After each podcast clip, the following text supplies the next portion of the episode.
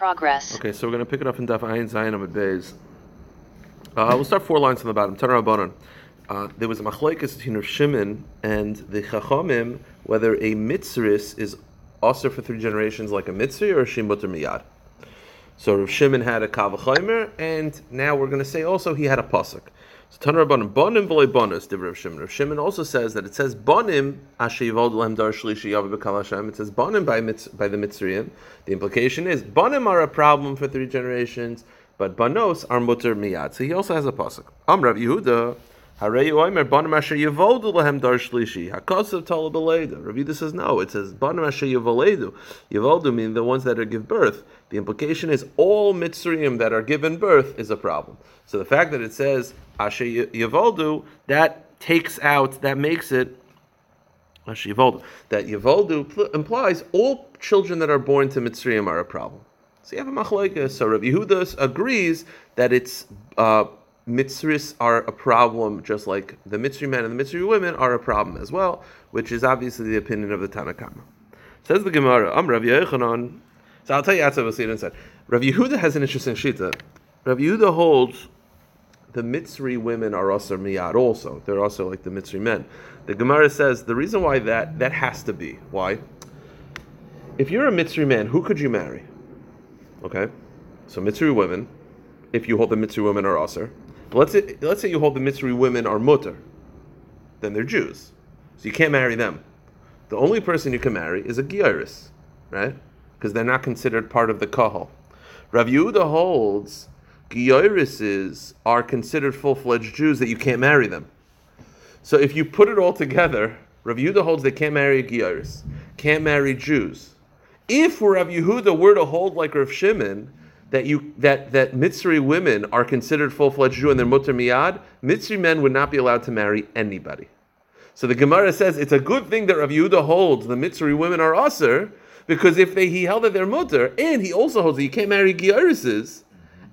So if you can't marry Giarises, you can't marry Jews, you can't marry Mitzris, you marry nobody. So the Gemara says it works out well that Rav Yehuda holds that Mitzri women are usher like Mitzri men, and therefore the Mitzri men are allowed to marry Mitzri women. I mean, according to Rav Yehuda, they can't marry Jews, can't marry Gyaris, but they could only marry Mitzris. So, okay, it works out. But if you held that the Mitzri women are mutter and they're full fledged you wouldn't be allowed to marry anybody. So it's a good thing Rav Yehuda holds this way. So the Gemara says, "Am Rav Yechanan, Yehuda, Kasav Maleda." If Rav Yehuda didn't have the shita, Lematza Yad of Ragla Beis Medrash, then we would have nothing to stand on. Why? Kivan Damar Mar Kal Miki Kahal. Rav Yehuda's shita is that Gyarises are considered part of Klal Yisrael, meaning that a mamzer and a mitzris and all these people cannot marry uh, Giyarises, Psuadaka, all these Giyarises are considered full-fledged Jew, they're in the category of a Jew. So Giyarises are not in their own category.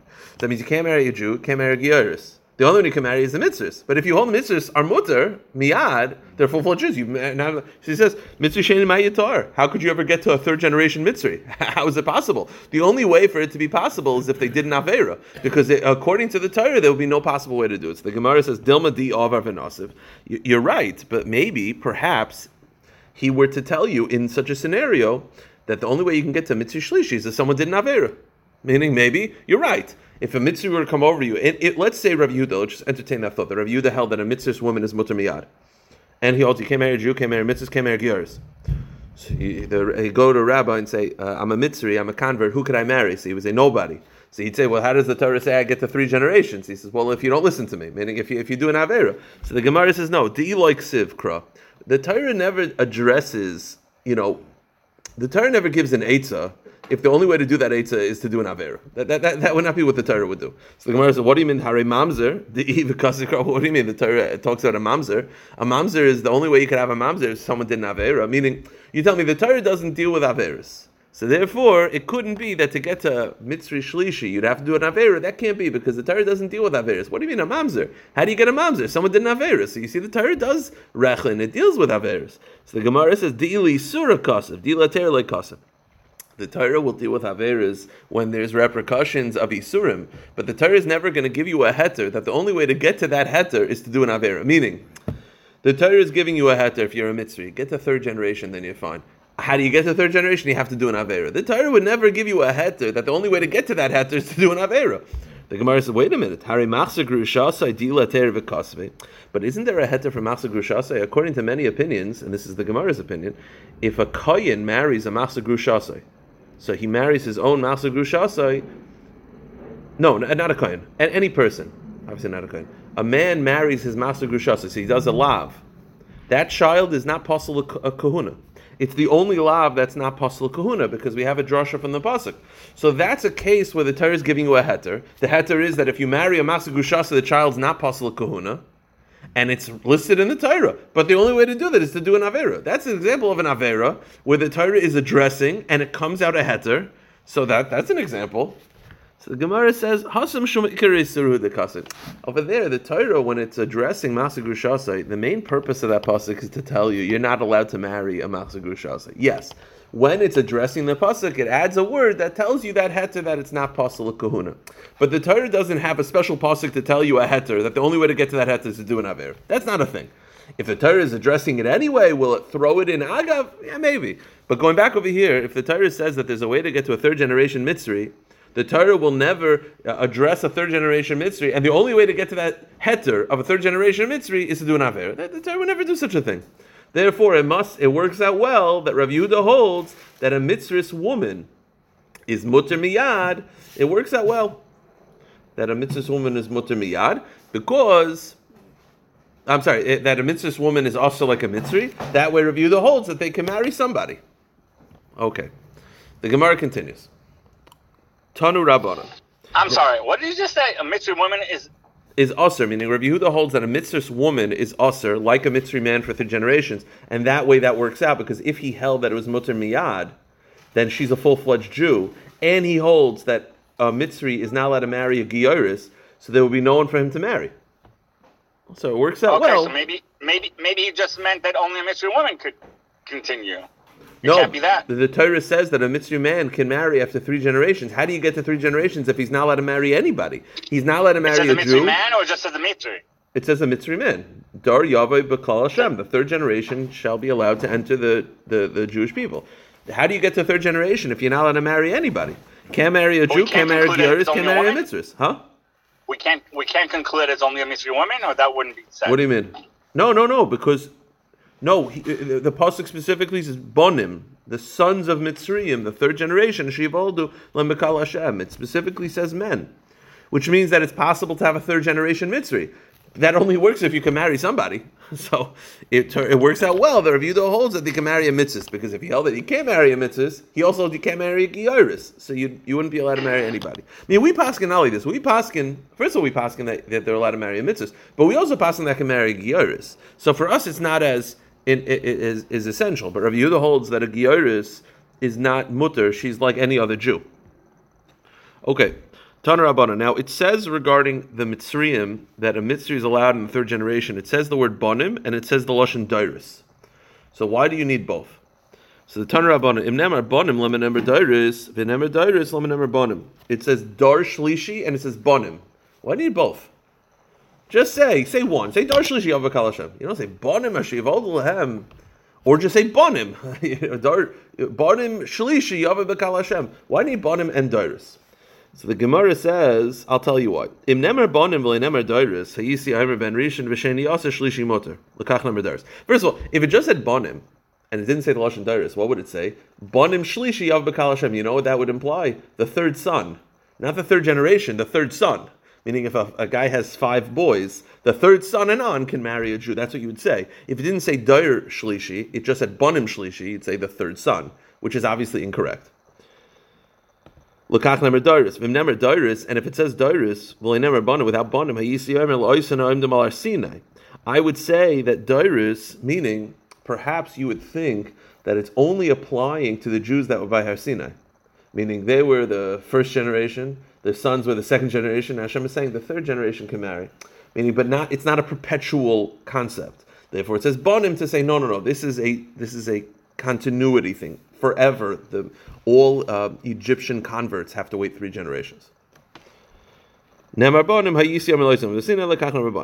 Lahem mayhem. It says lahem, but the extra mem, but it could say mayhem. So why does it say lahem? So it's mana lahem, hol- um, mana lahem, holach achar psulan.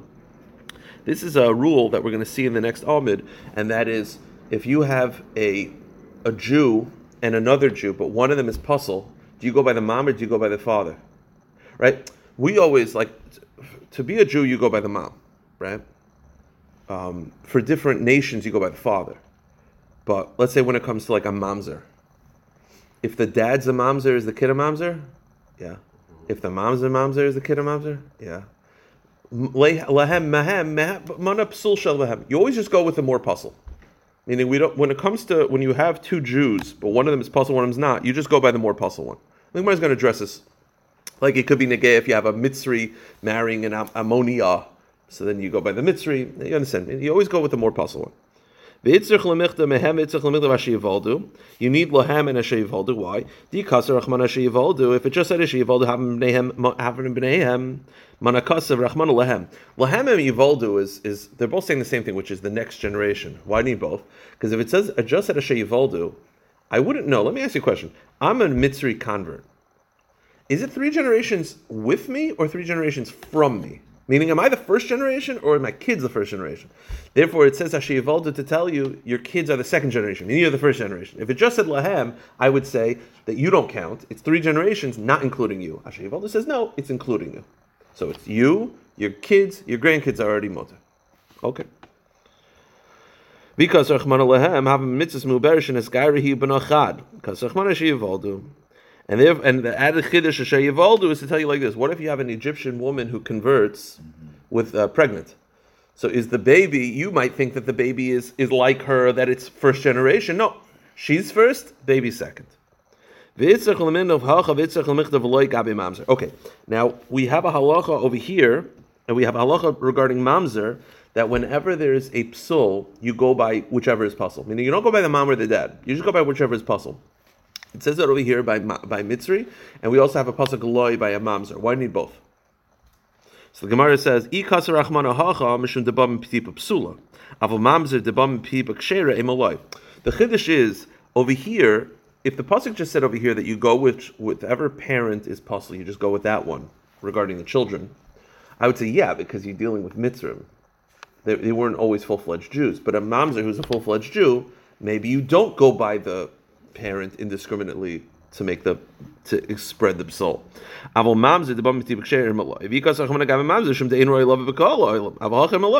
the opposite, if it just said it by mamzer, I'd say yeah, mamzer were super strict because it's perpetual forever. It's in perpetuity forever. But when it comes to mitzri, which is just three generations, maybe we should be lenient and you only go by the father, you only go by the mother, whatever it is, or you need both to spread the soul. Kamash know as long as there's one parent that's possible, that will spread to the child. The Gemara continues. Amar Rabbi Chanam Rabbi Yochanan, Mitzri Sheni. Okay, you have a Mitzri Sheni, a second generation Mitzri. That's the dad. So the dad is second generation. Shanasa Mitzri Shishona, and he marries a first generation. So the question is, what is the child? Do you go by the dad? I mean, they're both Mitzrim anyway, so it's not it's not a matter of deciding. It's not like a Mitzri and a Jew where you have to decide. But they're both Mitzrim. The question is, do you go by the mom? The mom's a first generation, so the kid's a second generation. Do you go by the dad? The dad's a second generation, so the kid's third generation. That's the question. Do you go by the mom or the dad when it comes to defining generations? When the father is the second generation, the mom's the first generation. So the Gemara says, uh, Shlishi, the child's a third, meaning you go by the dad. The dad's a second generation, which means when he has a child, even if his wife is the first generation, the child is a third generation. The child is you go by the father when it comes to these discussions. When they're both Mitzrayim and you're just trying to figure out generation amounts, you go by the father. So the Gemara says, Alma You go by the dad. Now here's the problem. Now, when it comes to this, that means that you go by the father. Meaning, now it's a complex sugya because the Gemara is going to ask. It makes it sound like this that you always go by the father. The problem is that's not necessarily true. I'll tell you why. Masir Rav Yosef, Rav Tarfon Omer. Rav Tarfon has this chiddush, okay? Rav Tarfon has this chiddush, and that is like this. Here's this chiddush. If you have a mamzer, it's a very famous teaching of Rav Tarfon. Rav Tarfon had an eitzah to make the mamzer no longer a mamzer. There's a way to clean a mamzer. How do you do this? Now, the only way, if you'd ask me, how do you clean a mamzer? I'd be like, well, I guess if you have a mamzer that marries a guy, right, the child, right, you go by the mom, right? So the child will be a guy. Yeah. then he converts. The child. That- You have a mamzer marries a guy, the child converts. The child's a guy, converts. He's no longer a mamzer. That is true, but that's not a real eitzah because you're asking him to marry a guy, which is not allowed, right? Right. That's not an eitzah because that's not like an eitzah. that's not an eitzah. But Rav Tarfon says, here's the eitzah: a mamzer is allowed to marry a freed non-Jewish slave, a non-Jewish slave. He's allowed to marry a non-Jewish slave. There's no isser in that for a mamzer. Okay. So the mamzer marries the non-Jewish slave, has a child. The child goes by the mom, so the child is considered a slave. Free, you free the slave. It's like Yairus, a Jew. Slave is stronger than in him. But you're saying we go with the most severe. Well, no. So over here you see they go by the mom. I mean that's the Gemara's kasha. Because of the mom, not Oh, the oh, so the kasha is like this. You're telling me that when it comes to two generations, one generation, you go by the dad. But over here, when it comes to mamzer and non-Jewish slave, again, a, a, Canaanite slave, and the only reason why this is different than just marrying a gaita is he's allowed to halachically. Over there, you go by the mom because you're saying the child is on one side mamzer, one side uh, shivcha charufa, you know, Canaanite slave, and we say that it's a slave meaning non-Jew, basically. And then when you free it and you finish the conversion process, it's a Jew. So that's so you see that you go by the mom. So do you go by the dad? Or do you go by the mom? That's why it's a complex sugya because it's like. It's like it's hard to extrapolate this for all examples. That's basically the Gemara's point. You're telling me when it comes to two mitzrim, we go by the dad, but over here you see you go by the mom. So what's the deal? So let's just see it inside. Rav Tarfon Oimer, Yechoyl Mamzer Li Tahar. Rav Tarfon famously said there's a way to mimatahar a mamzer. How do you do this? Mamzer nasa shivcha. A mamzer is allowed to marry a shivcha, which is a not a Canaanite slave. Havlad Evid. The child will go by the mom, so the child will be an, a Canaanite slave. Shichru, and then when you free him, meaning and finish the conversion process, Nimsa ben Chayrin, he's a Yisrael. And he's not a mamzer anymore. Alma, Basa. Oh, so you see, you go by the mom. So why over here you go by the dad? Over there you go by the mom. So the answer is, Shani Isha. The difference is that when it comes to a Shivcha Charufa, well, uh, when it comes to a Shivcha, when a Canaanite slave, it says Isha Viladeha. The mom and her children. So you see that when it comes to slaves, the children go by the mother, meaning that's the exception. So when it comes to Mitzri, we go by the rule which is the father. When there's two Jews that are pasul, you go by the dad. But over here, the reason I go by the mom is because it says the mom and her mother. mothers. It's a special pasuk over there. When it comes to slaves, you go by the mom. Gemara continues. Another version. Masiv Rava, I'm sorry. Um, Masiv Rava. Okay, so right now we're saying that if you have a second generation Mitzri man marrying a first generation Mitzri woman, the child's a third generation. Right? So, he, so I'll just say it outside. If you're a second generation Mitzri, you don't need to find a second generation Mitzri woman, right? You could just find the first generation. Here's the kasha. The kasha is we had this Gemara I think yesterday or two days ago. So the Gemara says. One of the students of Rav was name was Minyamin Ger Mitzri. The Omar he says Ani Mitzri Rishon. I'm a first generation Mitzri. I can I converted. Nasasi Mitzri Rishona. I married a first generation Mitzris. Fine. A Asiya Livni Mitzri Shnia. I'm going to make sure my son, who's a second generation, marries a second generation Mitzris. Kadesh, they be call some grandchild to be mutter. Let me ask you a question. Why does his son have to marry a second generation mitzris? His son can just marry any mitzris. Right? He said, like, I'm going to make sure that my son marries a second generation. Why? It, the son doesn't have to marry a second generation. The son can marry a first generation because you go by the dad. So why did Minyamin Ger Mitzri say that I'm going to make sure my son marries a second generation? He should just say, I'm going to make sure my son marries a mitzris. Any generation. Because it doesn't matter. The son's a second. So why is he so makbid that his son will marry a second generation? It must be that you go by the mom. That's the Gemara's point. You understand? Meaning, if you're saying a second generation marries a mitzris, first generation, the child's a third generation. So Minyamin says, why does Minyamin say that? I'm going to make sure my son marries a second generation. Just make sure your son marries any generation. What's the difference? So the Gemara says, you're right. The Gemara says, Amr Rav Yechanan Lutana Tani Rishana. Change the girsa. Meaning, change the girsa so that when it says that he was looking, that he was a second generation, and he was uh, that he and he's going to marry his son off. He's going to marry his son off to a first generation, meaning ch- change the girsa. So when Minyamin said, "I'm going to make sure that my son marries a mitzvah," he didn't mean a second generation. He meant even a first generation mitzvah. Change the girsa. Okay. The Gemara says like this. Amr Abaya, I'm sorry. Kiyasar of Dimi Amr of Yochanan. He has a different version. He has Mitzri Sheni Shanasa Mitzri Shishona, a second generation Mitzri man that marries a first generation Mitzri woman, Bina Sheni, the sons of Sheni, meaning you go by the mother. So it's a different version. According to this version, you go by the mom.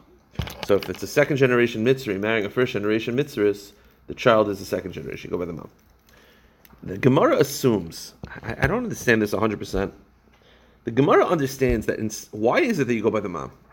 So I would say, because the Pasuk says, when it comes to Shivcha, you go by the mom. I don't know, that that's just uh, the way to define a child.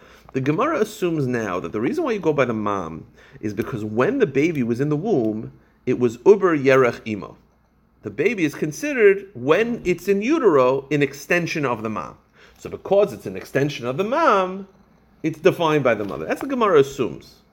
Because of this, it asks a question, which is Rav Yochanan doesn't hold over Yerach Imo. Rav Yochanan does not look at the baby as an extension of the mother. The baby, the Rav Yochanan looks at the baby as independent of the mother. Oh, so if the baby's independent of the mother, how, how why do you go by the mom? And the Gemara is going to answer the two independent concepts. You could look at the baby as independent of the mother when it's in utero, but when it comes out, you go by the mom. When it comes to definition of of of uh, lineage. But again, the Gemara assumes that the reason why Rav Yochanan holds that the you go by the mom when it comes to mitzvah sheni, mitzvah rishona, is because uber yerach imo. Because when it's in utero, it's considered an extension of the mother. And the Gemara is going to ask, that's not Rav Yochanan shita. How do we know this? Uh, Elohada Amar Rav Yochanan Alma Basa Ime Shadinula. Ah, you see that it's obviously the baby is an extension of the mother when it's in utero. Amar Le'abaya Elohada Amar Rav Yochanan Hifrish Chatas Meuberes V'Yalda. Let's say you, you have to bring a korban chatas. So you set aside a cow. Now that cow happens to be pregnant. A couple months later, it gives birth. Now you have so you have a chatas that you sep- se- separated with the baby that's now born. The question is, can you use the baby? You want to use the baby instead of the mother. Can you use the baby? So says Rav Yochanan, Rotzim skapaba, Rotzim skapaba. The Rav Yochanan said, use either one. What does this tell you? Now, if you hold the baby is not an extension of the mother, I mean, I'll, I'll tell you. If you hold the baby as an extension of the mother, then in essence, you just set aside one chatas. The baby is is is is, is an extension of the mom. As we're going to see in a moment, you would not be able to use the baby. The only way you could use the baby is if you look at the baby as a separate entity, legamri. Then when you set aside that korban as a chatas when it was pregnant, it was the equivalent of saying, I'm separ- separating two indistinct animals. When you separate two indistinct animals, two completely di- separate animals, you can use one, you can use the other. But if you look at the baby as an extension of the mom, then in the laws of korban chatas, it would actually be a problem, as we'll see right now in a moment. In Shechita, if we shech the mother with the baby inside. Because we paskin over Yerachim. Exactly. We, we, we paskin over Yerachim. The point is, Rabbi Yochanan does it. Um, Does any does anybody say that you have to do both of them? No. Um, no. Definitely not both of them. Even The question is, can you use the even second if you one? knew it was, even if you knew Yeah, it was. correct. Definitely not. Because it's it's a It's either an extension of the mom, in which case it's going to be a problem, or it's completely independent, in which case it's just two animals. But is definitely no. It's definitely not two parts of one animal. Meaning, it's definitely it's not that you the baby does not complete the mom for sure not. So the Gemara says, if you say the baby is not an extension of the mother, then like. Then it's the equivalent of you just separating two animals. Instead of thinking of instead of the baby inside, just two animals next to each other. What's the halacha? If you if you if you separate two chatas animals, you just use one and the other one let it graze until it gets a blemish. That's why it makes sense where Rav Yochanan would say you could use one, you could use the other, because the baby is not an extension of the mother. But if you actually say that the baby is an extension of the mother, then havile vlad chatas, then it's considered um, a vlad of a chatas, and vlad chatas lamisa azul. The halacha is that if you separate a chatas, forget about you separate a chatas that's not pregnant. It's not separate a chatas, then it becomes pregnant and gives birth. What's the halacha? You have to let the baby die. It's a special halacha when it comes to vlad chatas, halacha Moshe Messina. So if you look at the baby as an extension of the mother, you have to let it die. The only way you could use it is without the mother is if you look at it as completely independent. So you see that Rav Yechanan does not look at the fetus as an extension of the mother. He looks at it as independent. If you look at it as independent, then why do you go by paternity by the mom? Not paternity. Do you go by mitzvah sheni? Why do you go by the mom? If you look at if you look at the baby as an extension, I get it. But if you look at the baby as completely independent, then why are you going by the mother? So the Gemara answers, there are two independent sugyas. The Gemara says, Dilmashani. The answer is, Rav Yochanan really holds the baby is not an extension of the mother. So why is it that when the father's a second generation mitzvah, the first, the mother's a first generation, the baby's a second. Why do you go by the mom? The answer is because the pasuk says Asher Yivoldu. The pasuk says the Yisha Asher Yivoldu that the pasuk defines a mitzvah by the one who gives birth to it, which is Asher Yivoldu. It's a special pasuk when it comes to mitzvahs that when it, for this iser you go by the mom Asher Yivoldu, the one who gives birth. Just said wait three months before you set the cow aside to make sure it's not pregnant. Then, if it's a cow. No, it's just that you could you have to deal with it. I don't think there's no iser. You'll just have to deal with If it. you know at the time the cow's pregnant. So then, you, you- um, if you didn't know and then becomes pregnant, Why I'm saying, but what, it's not that it, there's nothing there's nothing bad with it. You just have to deal. If you set aside a, a, a you either use it the baby or let it graze or let it die, depending on how you hold. But it's not there's nothing wrong with it. It's not like when it comes to a, a married woman divorce where you're going to have a question of paternity. This just you have to deal with it. It's like it's, it's just going to create a halachic uh, consequence. It's not, not going to be relevant. So the Gemara continues. The Gemara says, "Amarle karkafna chazis beni amudi Rav Yechel hashmaita." So he says, "Ah, it's such a mind. It's as if you were there when Rav Yechel said over the teaching." Okay, now so we're saying right now that you go by the mom for mitzvahs. Time of the kasev. The implication of Rav Yochanan is that you go by the mom by mitzvah because this is shivoldu, but in general you go by the father. Okay, fine. So in general, you go by the father. Says the Gemara.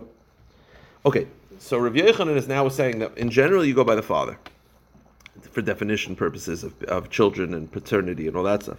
Elohad Amarava Nachris Muberishin is Gaira, but not Ein Tzricha Tvila. The halacha is that if a woman gives uh, converts while pregnant, the baby is, is converted as well. Meaning the dipping that the mom does in the mikveh covers the baby. Now here's the question. If you look at the baby as an extension of the mother, understood.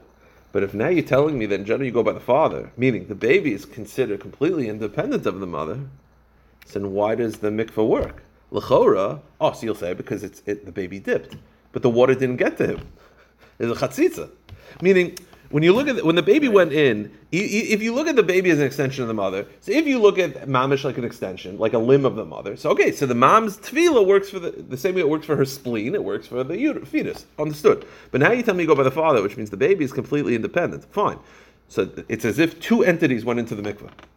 Two different people went into the mikveh at the same time. Yeah, but fine. But then the baby went in, but the water didn't get it. So the Gemara says, "Amayin tzich tevila b'chite mishum Rav Yitzchak dam Rav Yitzchak devar toy rube makbid olav chaytzitz rube sheina makbid olav ina chaytzitz." Go to the next page. V'amer Rav Kahana leishano rube have a kuli chaytzitz. So you'll say like this: Ah, the halacha is that let's say there's a chatzitza that covers the majority of your body.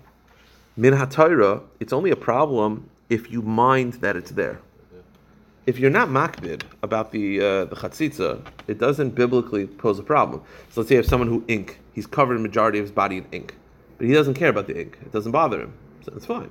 So the baby is covered in the majority, but the baby doesn't mind that the mom's there. The baby's probably very happy that the mom's there. It keeps him alive. Oh, so maybe it's that the baby is going into the mikveh, and it's not a chatzitza problem because he's happy about it. The problem is that heter of majority does not work when it's entirely.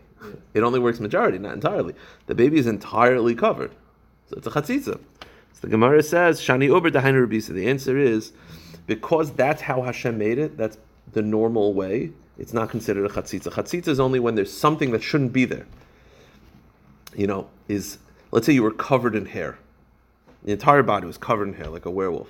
Would that be a problem, chatzitza? No. Why? Because that's how you, that's how you, you that's how you're developed. That's, that's normal.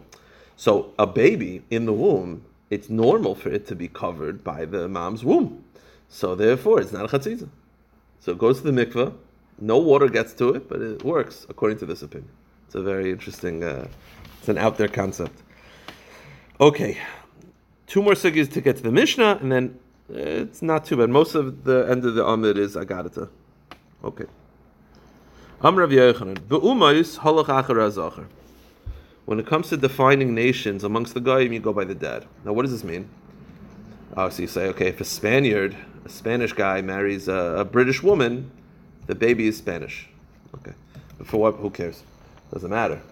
So it's negeya the following halacha. We know that there's a there's an, a mitzvah to kill the seven nations. So what happens if you have a man from Canaan who marries an American woman?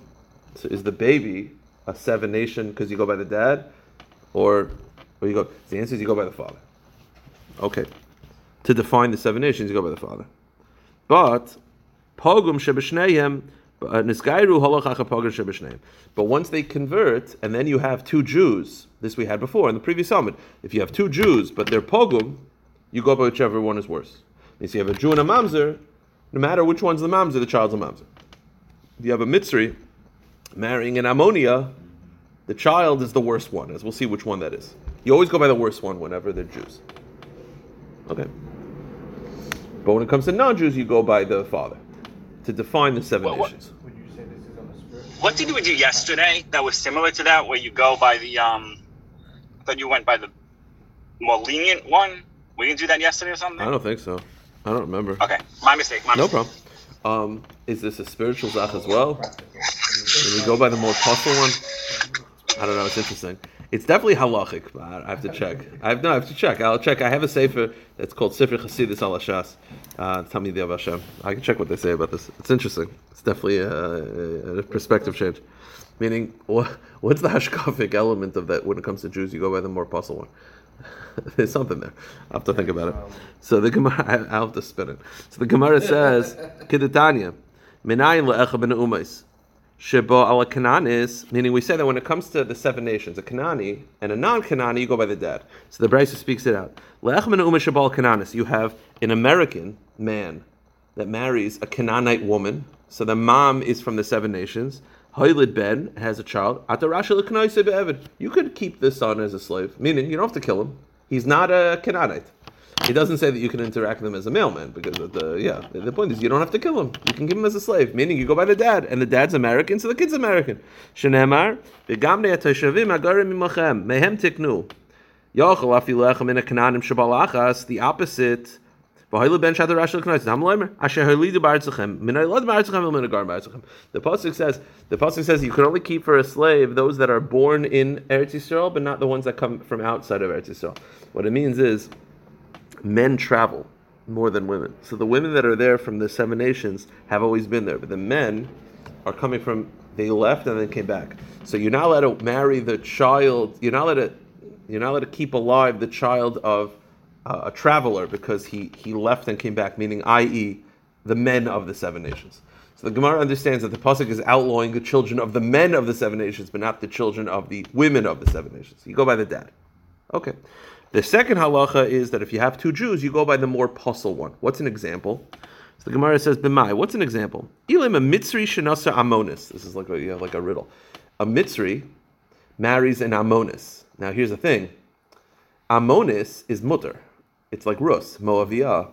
That's not an example. We're looking for an example where there are two Jews, both pasul, but one's worse. That's not the case over here. Because a Mitzri, again, and we're not talking about within Mitzri to define, we're talking about two different nations within Jews, both pasul, one's worse than the other. So the one's like, okay, I got a Mitzris, I got a Mitzri man marrying an Ammonis woman. The question is, is the child Ammonis or the child Mitzris? That's not an example. Ammonis are mutter, they're Jews, full fledged Jews. So that's just an example of one person being pasul. I'm looking for two psul.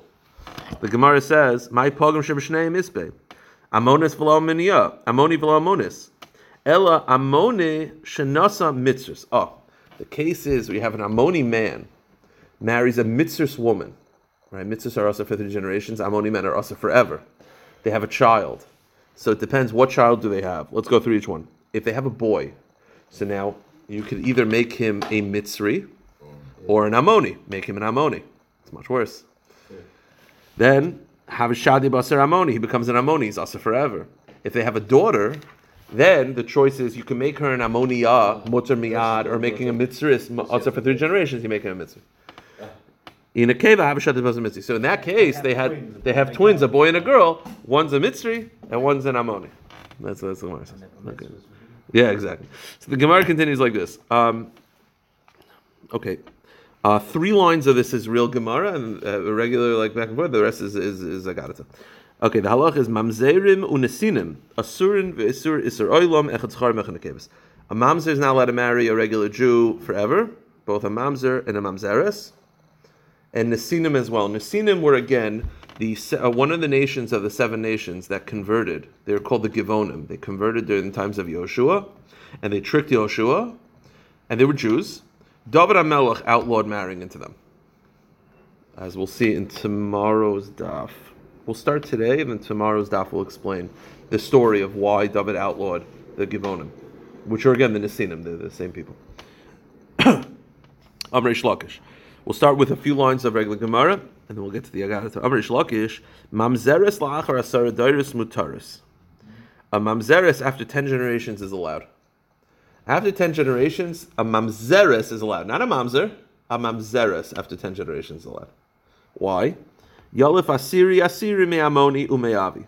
Malala nekevis mutaris, afkan nekevis mutaris. It says regarding in Ammon and Moab, Gamdar asiri liyavalahem, even a 10 generation Ammon man and Moab man cannot enter. And it says regarding a mamzer, liyav mamzer b'kalashem, gamdar asiri liyav b'kalashem. So it says dar asiri by a mamzer, it says dar asiri by Ammoni. So just like by Ammoni, the women are mutter, so too by a mamzer, the women are mutter after 10 generations. So the Gemara says, "Oh, malalon kevis mutaris afkan imalon miyad afkan miyad." Well, if you're going to learn out mamzer from Ammoni, then why wait ten generations? Just make it mutter now, right? Ammonis are mutter right away, so say mamzer is also mutter right away. The answer is the gzer only works after ten generations. It doesn't work right away. Well, we'll see in a moment why. I hanan tanan mamzer nesin masur masir so'ilam echad zachem Is you telling me that the mamzeris is mutter after ten generations? Our Mishnah says it's also forever. Even mamzeris is also forever. So is the mamzeris also forever or after ten generations? So the Gemara says like kasha hagam amar doid mina mina hagam amar doid mina uki basra. The answer is it's two different opinions. They're arguing about whether a mamzeris is mutter after ten generations, and it has to do with what it has to do is like this. You have Gzer Shava, right? Let's say connecting halacha A to halacha B, right? Just like halacha A is this, so too halacha B is like this. The question is, when you connect halacha A to halacha B, how how much do you connect it? Do you connect it just for that halacha, or do you say no? They're connected for everything. Over here, there's a Shava connecting mamzer to Amoni. The reason being is because by Amon it says um, yeah, it, it, the the, the Gzer is like this. If you look at Rashi, um, my Gzer Shava Ika, four lines from the wide lines. B'mamzer loksiv ad olam. By a mamzer, it never says that the Isser is forever, but it says that by Amon. So there's a Gzer Shava connecting mamzer to Amon, for, that it's forever. The question is, when you have a Shava connecting A to B, how far do you go? our Mishnah feels you just use it for the halacha you're interested in, which is that it's in perpetuity. That's it. The fact that Ammoni women are mutter will not go back to mamzeres because we're only interested in the halacha that we're interested in. It's domino mina. That's it. It's just the halacha you're interested. in. Therefore, we learn sort of you like you use the for what you need and then you stop. So you use it for connecting a mamzer to a, a, Ammoni that just like Ammoni is forever, so to a mamzer forever, but then you stop there's a piercing, don't we? It takes a collapse. There's like it's, it's not. Oh no no no because no oh, oh, meaning meaning then you should go start going down the whole Mufni road. That's an interesting question. You can start doing that. And then what about this and what about that? And I hear what you're saying. It's an interesting point. I, I don't know. Um, the, the, other opinion, the opinion of the Brisa, who says that the mamzeres are mutter after ten years because they learn that from Ammon, is because they look at that when there's a shava, you use it for everything. So therefore, the shava is is not just that it's in perpetuity; it's also in perpetuity, and that women are mutter. So the, the, the question is basically when you have Shabbat, how much halachas do you learn from it? Okay, now one more quick sugya, and then we'll get to the agadata. Shalus Rav Eliezer, mamzeres la'achar asar darim mahu. They asked Rav Eliezer, what's the deal with the mamzer, mamzeres after ten generations? The, the question that we had in machloikis between the Mishnah and the Brisa, they said, what's the halacha? So Amla mi'tin li dar shlishi v'terenu. He said, Ask me after three generations. Meaning, Rav Eliezer's Shita is that Hashem will never allow a mamzer to live that many generations. Mm-hmm. Hashem will wipe him out. Because they're like a, a dangerous time bomb for Klal Yisrael. He's like, they're not even going to get three generations. He asked him about ten. Halavai, he says, Halavai, we should get to three. Meaning, Hashem will not allow that lineage to continue. At some point, something's going to happen that will knock out that, that generation. So the Gemara says, loicha, mamzer loichai. A mamzer will not live. Mamzer will not live. Pa- past three generations. V'chein am Rav Huna, mamzer loichai. Also said this. I. It, by the way, it doesn't mean medically they can't live. It just means Hashem is going to make a car accident. Something's going to Hashem is going to wipe wipe out that lineage. I Hanan Tanan Mamzer Nasun Oilum. I doesn't our Mishnah say that Mamzerim are also forever, which implies that they do live for multiple generations. So the answer is. The answer is this is the rule. Di Yadi, if everyone knows their mamzerim, Chai, Hashem will let them live, right? Who can a mamzer marry? So let's say a Giyaris or a mamzeris. Let's go with mamzeris, maybe a Nasin, according to many opinions. If everyone knows that this family is mamzerim, Hashem will let them live because everyone will know, avoid them. There's no concern. If no one knows about a loichai, they're definitely not living. Di Yadi, vel- huh? Your mum, you want to put a Oh, sign in the exactly, exactly. The Gemara is actually going to bring a mice like this in a moment. Do yadi v'lo yadi? If some people know about it and some people don't know about it, then. The last three generations. So if everyone knows about them, they can last forever. No one knows about them, they're going to be out one or two. If people know and people don't know, three. So the Gemara says the following story, which is Gavin said, "Ha'udav shvus de Rav There was a mamzer in the neighborhood of Rav Ami. Achros. The mamzer. So Rav Ami took out an ad in the paper saying this family is mamzerim. So Bachi Vazil, he was crying and he was he, he felt all depressed. This mamzer that Rav Ami like outed him, you know, in public. Amr lem chaim Nasatilach. Rav Ami said, "I'm giving you life. Don't you realize I'm giving you life? If no one knows your mamzer, you're not going to live. I'm giving you life, meaning it's a good thing that I took out the ad." Okay, okay. Now the Gemara now addresses the Nesinim. Amr of uh, Rav Chana bar Ada. Nesinim David Gazar Aleim. The the Isser of a Nesin again. Nesinim were part of the seven nations that converted. We're assuming, this Gemara's assumption, once you convert, you're a Jew. So they're a Jewish people. They're part of the Jewish people. David HaMelech outlawed that no one's allowed to marry them other than they can marry within themselves. Mamzerim, according to some opinions, are probably Giarises. Why did David do this? David outlawed marrying into the Nesinim. Why? So this is the story. We're going to start now. Tomorrow's daf will get to the end of, of what happened, but we'll start the story now. The Gemara says like this. The pasuk says that David Melech said to the Givonim, "You're not part of the Jewish people. We can't, we can't marry you." This is, um, I'm sorry. Oh, so the pasuk says this is a pasuk in Shmuel that, yeah, this is the pasuk where David Melech said, uh, yeah. Vivak is shola koisam kanoisam. Yeah, so the pasuk says that already. One second, hold on. I just want to address something. One second. Hold on. Um, yeah, this is um, this is a pasuk in Shmuel Beis. Okay, fine. That's the pasuk that says that, that they're out.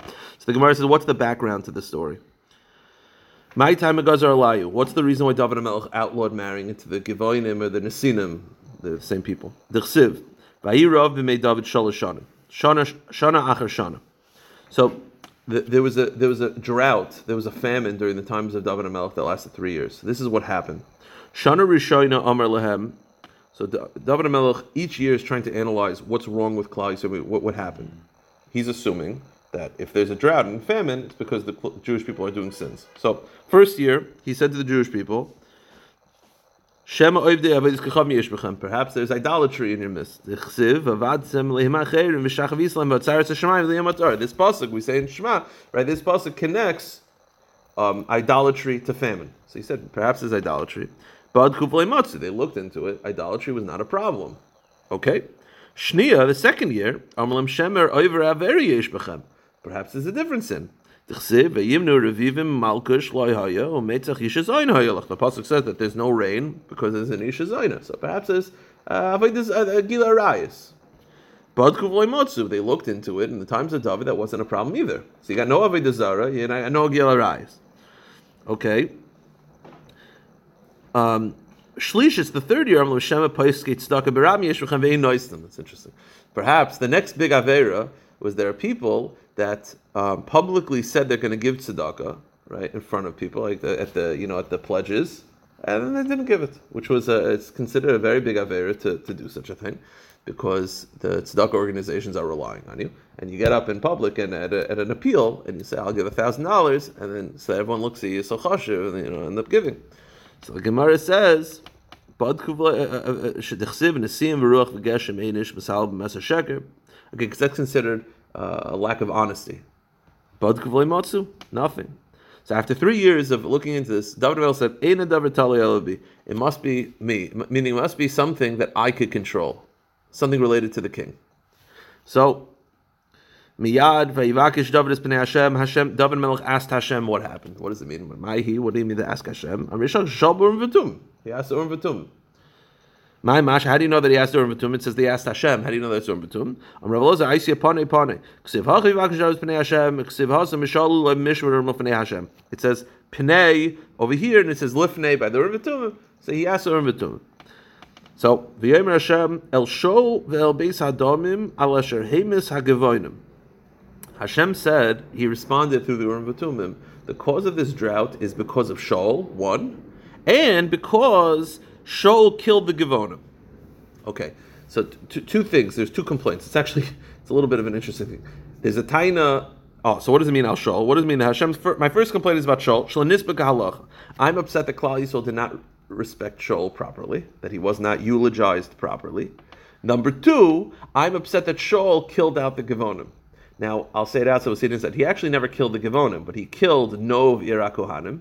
He famously killed the city of Kohanim because he thought that they were taking, that they were supporting David. Nov Ira Kohanim, it's like with, uh, it's like with finances. You, it's a trickle effect. Nov Ira Kohanim used to take care financially. They would give work to the Givonim. They died. The Givonim starved. So it's interesting. There's a taina on Shaul. There's a taina on Klal Yisrael not respecting Shaul enough. But there's also a taina on Shaul killing out a Siddiq Gehanim, which he, it's interesting. You know, I guess it, it shows you that, as we're going to see in a moment, Hashem said that you, you should not have just cast away the king. Shaul did a lot of good things, and it's more than that. Because he had things against him in Shemaim, he needed those hespedim.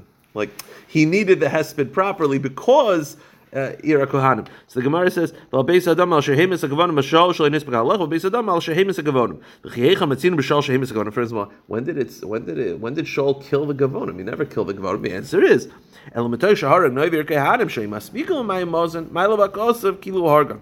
It's because he killed Nover Kohanim, and they supported the Givonim, which made the Givonim um, uh, uh, pass away. So the Gemara says, "Katava el Shaul shenisbek halacha v'tava agavonim." The Gemara asks the obvious question, which is, you're telling me that Klal Yisrael, there's a taina on Klal Yisrael for not properly being maspid Shol and for Shol killing a city Kohanim? Well, maybe if you kill out a city Kohanim, you don't deserve to be maspid Kahalacha. So the Gemara says no. In that